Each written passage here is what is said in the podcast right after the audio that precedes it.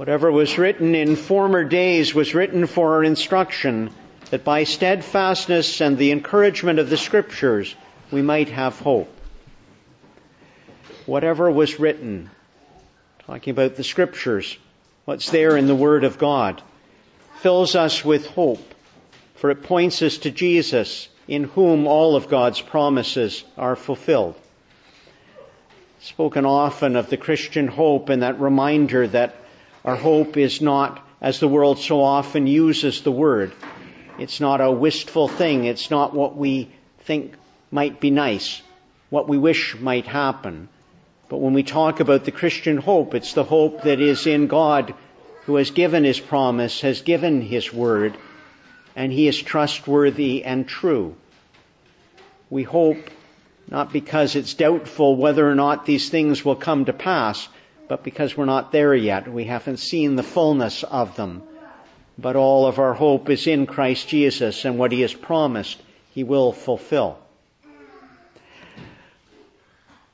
Always been struck in the whole business of looking back into the scriptures by what happens when the Lord is risen from the dead and gets back with His disciples. And He takes that time of opening to them the scriptures, opening to them, they're opening their understanding to that Word of God. And we're told that he went through, beginning with Moses and the prophets and the Psalms. He revealed how all of these things point to him. He is the fulfillment of all God's Word. He is God's eternal Word. But the reminder again, when we hear about him going through Moses, that in the context Moses refers to the books of Moses, the first five books of Scripture, the Pentateuch, the Torah. When we hear about the prophets, we're not thinking just about the prophets that we know, so from Isaiah onwards, but it was understood in the Hebrew reckoning that it included some of the history books as well, from Joshua, Judges, through the Kings and, and the, the books of Samuel, the historic books that set the context for the teaching and the words of the prophets. And therefore, when Jesus pointed back, he was pointing back to really pretty much all that we think of as the Old Testament, which sometimes Christians have to be reminded of when we think about our scripture. There are always those who think that the New Testament is the Christian book and the Old Testament is the one for the Jews. But the first Christians, when they talk about scripture, they're talking about the Old Testament when Jesus speaks about God's Word and what's been revealed, he actually says that it's all there. God has said what he needs to say. He comes to be the fulfillment of that word, but God has revealed his gospel, has spoken to his people, has given them what they need to come into that saving relationship with him. Think about that parable of the rich man and Lazarus that should be in our heads again. It's not that long since we talked about it, but I, I put in the reflection in last month's Annunciator. So if you read that, it should be fresh again. But where Jesus is dealing with the man who's concerned about his five brothers who might end up where he's ended up. Well, could you send Lazarus to speak to them? No, they've got Moses and the prophets. Let them listen to them. No, no, no. If someone were to come from the dead, then they would believe. If they do not listen, if they do not hear Moses and the prophets, they will not listen. They will not hear should one be raised from the dead. But the understanding is, as Jesus addresses the scribes and the Pharisees, all of God's promises are there. All of the things that point to the Christ are there. If you've attended to them, you will receive me. And God will do that work in your lives. We have in our, our first lesson today those words from Isaiah, which are pretty good way of looking back into what the foundation is there in the scripture. It's that vision of the Messiah, but the Messiah grows up as the, the shoot that comes out of the stump. Now, when a shoot first appears above the ground of the plant that is growing, you know that already The roots have been sunk down. There's been a lot of growing going on under the surface. Surface. It's a little bit like when the baby is born. Of course, if you're around the mother as the baby is growing inside, you know full well that the child is there all that time. We celebrate the birth, but that life has been growing long before it becomes visible to us. And even as we see the visible presence in the mother, still, still, there's been growth through the long weeks before that. The preparation of the child, the growing within. And so the shoot that comes out, that comes out of the stump. I've often set Isaiah 11 in the context of Isaiah 6, where the prophet has his call, where he's to speak God's word and is told that it will be a, well, an unfruitful word in the lives of those to whom he speaks because they'll stop up their ears, they'll harden their hearts, they'll, they'll shut their eyes against it. And he's got the frustration of, well, how long? How long, Lord, will it be resisted that way? How long do I need to keep preaching? And he's told that it's till cities are laid waste, until really all the outer glory is gone, all of the things that his people are trusting in that are not of him all the things that they've grown up in this world. There will be a time of real humbling. And he says it will be like when a tree is cut down, a great oak or terebinth, leaving only its, it depends on your translation, its substance, its, its trunk, its stump in the ground. But then the last word of that passage is the holy seed is its stump and the reminder that though it may not look like much above the surface, that there's life yet in the roots. And there's a liveliness and there is new growth that will come. And so I always think about that when I think about, I come to Isaiah 11. I think about the shoot growing up out of that stump of what has been cut down. Another time I can go back to the, there are different words that are used for the substance and stump in the Hebrew, but the image is comparable in the two. But the shoot that grows up, that clearly in Isaiah 11 is the Messiah, the anointed one of God. He has that anointing of the Spirit for the ministry to which he's called, the establishment of the kingdom. But intriguing in the picture is that word that the, the shoot that's coming up is not coming out of the, the stem of David. When we think of the Messiah, we think about the son of David. We think about that promised king of David's line. When the Messiah is raised up, it will be David raised up to rule over God's people, the one with the heart after the heart of the Lord. It'll be that shepherd king. It'll be that priestly king. It'll be that one of David's line. But in this vision, we hear about that which is the stump of Jesse. It's the root of Jesse. Well, who's Jesse? Jesse's the father of David. So this is a promise that goes back further than David, deeper than David.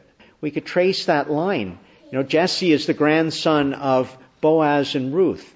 And the whole story of Ruth that's always worth going back to revisit, uh, the redemptive love that is at work in that. But God's promise is being fulfilled. But right back to Abraham. Abraham is the father of Israel, of God's people. But deeper than Abraham. Because Abraham comes into promises of God, comes into the faithfulness of the Lord, comes into God's eternal plan. We go right back into the garden. We go back to where we hear what we call often the first gospel, the proto-evangelium, or evangelium if you like. Genesis 3:15. The the curse on the serpent, but that's the promise to the woman, to the man of the seed of the woman who will be raised up to crush the head of the serpent's seed. Depending on your translation, you may, might be used to reading about the offspring of the woman. But the Hebrew word there, zera, is, is literally the seed, and it's worth holding on to for different reasons, but particularly in this context. There's the seed of God's promise. The seed has to be sown, and even if you think about what's going on at that point. We have the fall of the human race. We have the word that they are going to crumble into dust. They're mortal now. And the image is of the return to the dust. Well, into the midst of that dust will be planted that seed of God's promise. And we watch the seed growing up. Now all that work that has been done through the ages, now in the vision of the Messiah, the shoot grows up from that stump and out of those roots, is growing up into the blossom, into flower, into its fruition the promise that is in Jesus. But when Christ comes himself, he comes to be the one who is the growing up of the, the plant in this life, producing the fruit that will come to maturity. And in that wonderful paradoxical language of the gospel, Jesus will describe the point of the mature fruit as being Calvary and the point of his crucifixion.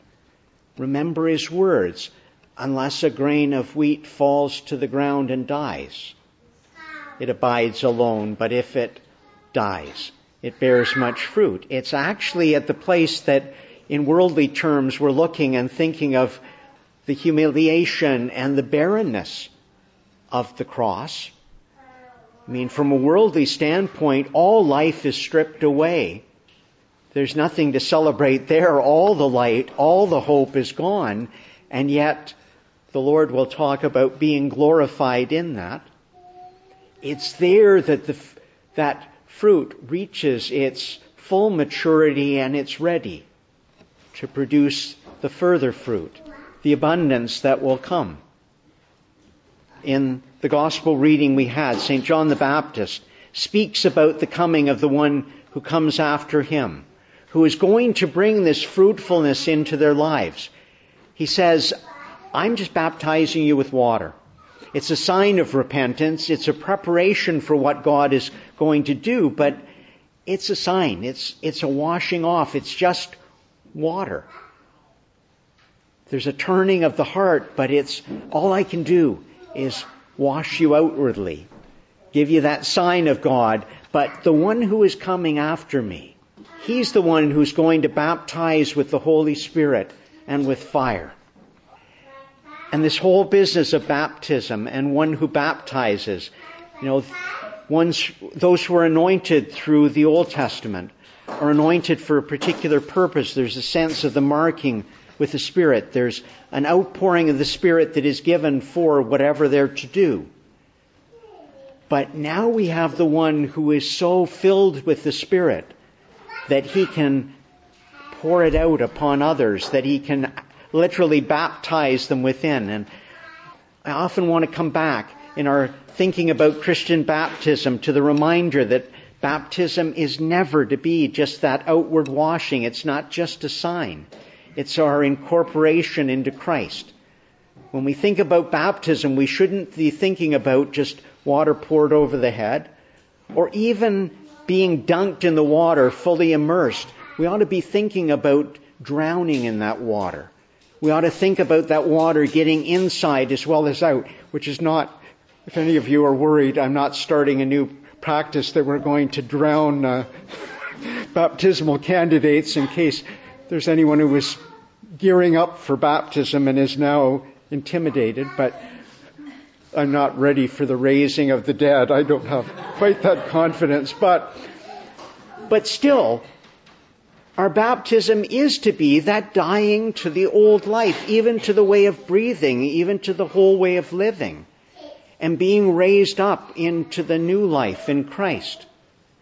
And it, the baptism in His Spirit is to be that thorough as well, inside and out refreshing, renewing, giving us a whole new orientation in our lives.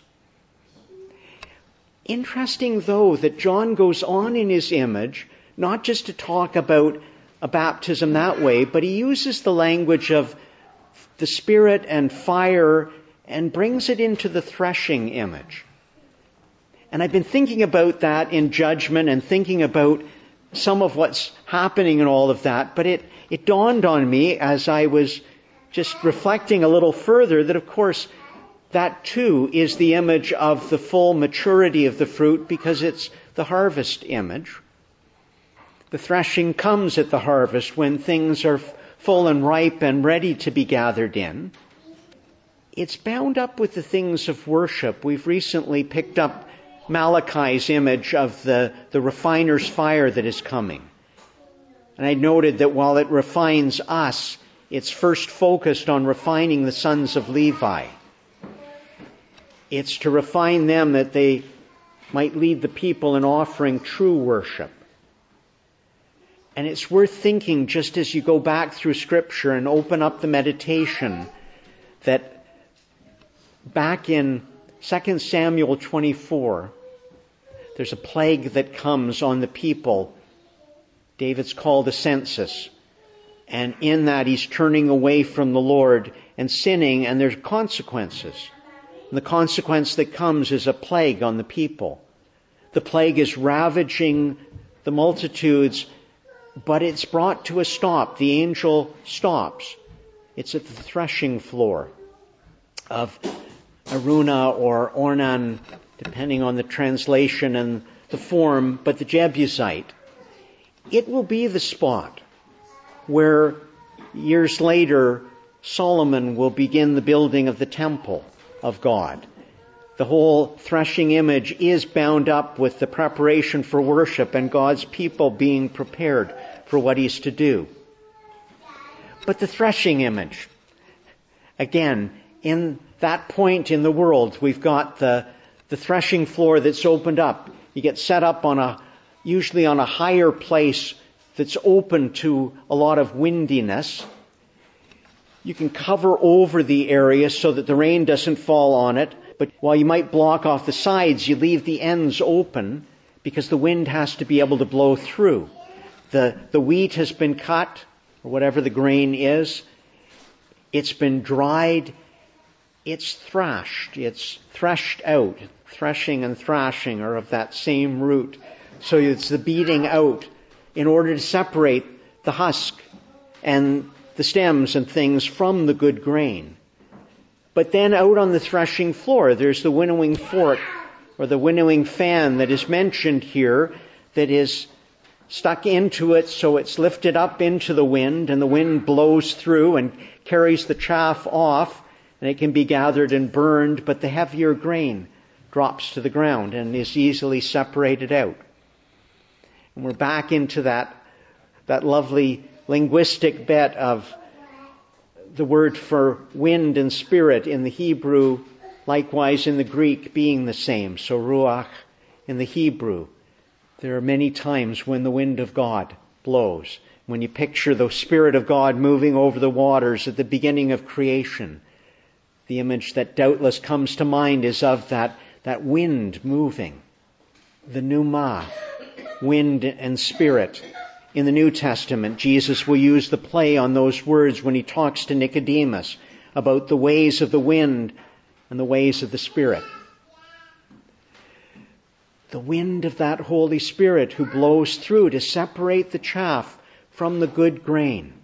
A time of judgment where the fire will do that refining, will burn up the chaff, always though with the reminder that this is fulfillment of the promises of God. And God's desire is not the destruction of the wicked, but that the wicked might turn from their wickedness and live. His desire for us is not that we fall under that judgment and be swept away in it, but that we turn to Him. That we allow that shaking in our lives, that we have real repentance, that we let that wind of His Spirit first blow to do the shaking, to do the separation of us from our sins. There's that wonderful picture in Hebrews 12 about, about the great shaking the Lord will bring, where His language is that, that everything in heaven and on earth would be shaken, that only that which cannot be shaken might remain. But then, the blowing through with the Spirit that refreshes, that renews, that baptizes us, that reorients us, that makes us ready for the kingdom, that opens us up to the fullness of life that is ours in Jesus Christ. the seed that is planted there in His Word is intended to grow into that full fruit, into that full flower, into that full maturity in Jesus Christ, and it does. It's to grow in us. You know, that seed of His Word that is to be well received and to grow up into that abundant, lasting fruit, 40, 60, and 100 fold. Jesus is the anointed one, anointed of the Spirit, that one who comes to bring that life and the fulfillment of God's promises. He comes to make us, the little anointed ones, like himself, sharing in that same life. We become, he's the Christ, we become the Christians. He has given the promise in His Word, and as we move through this Advent season and reflect upon that Word, invite Him by His grace to prepare us to receive in fullness the Word incarnate.